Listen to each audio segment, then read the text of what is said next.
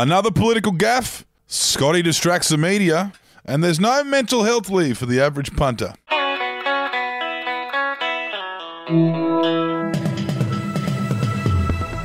This is the Betoota Advocates Daily News Bulletin. It's the 5th of March. My name's Ronald Hussey. And I'm Clancy Overell. Thank you for tuning in on the Spotify Daily Drive, on the wireless, or elsewhere on the internet.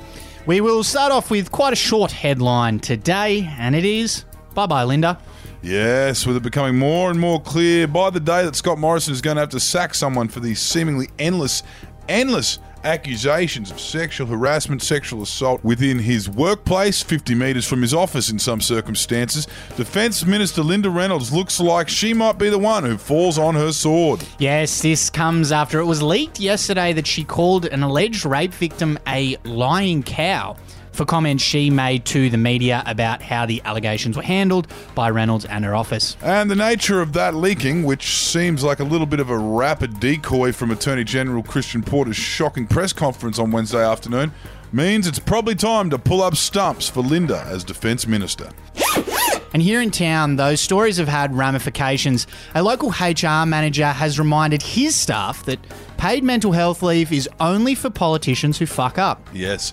Speaking at a Betoota Flight Path Industrial Facility yesterday, one prominent HR manager told his staff not to get any ideas from Christian Porter, who was taking two weeks paid mental health leave.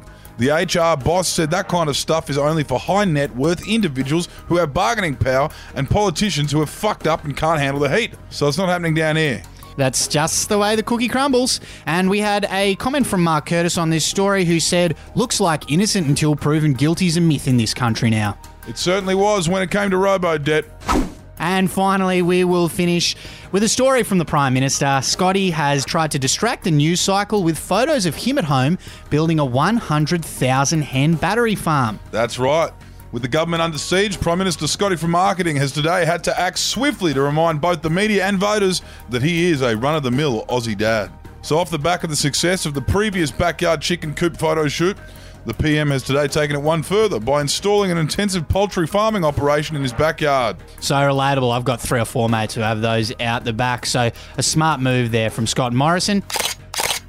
Our quote of the day today comes from John Insprucker, who said this while commentating on Elon Musk's SpaceX Starship's landing yesterday. Third time's a charm, as the saying goes. We've had a successful soft touchdown on the landing pad that's capping a beautiful test flight of Starship 10. Very exciting. Shame it did explode just after that, which is probably not ideal for a mission that wants to charter commercial space flights, but uh, good on them for sticking to it. I guess if they can't fix it up, you'll just have to get off the spaceship in 60 to 120 seconds and you'll be fine. Not sure how you get back home. All right, that will do us for the Daily News Bulletin for this week. Thanks for your company. Have a great weekend. See you bye. Hoorah.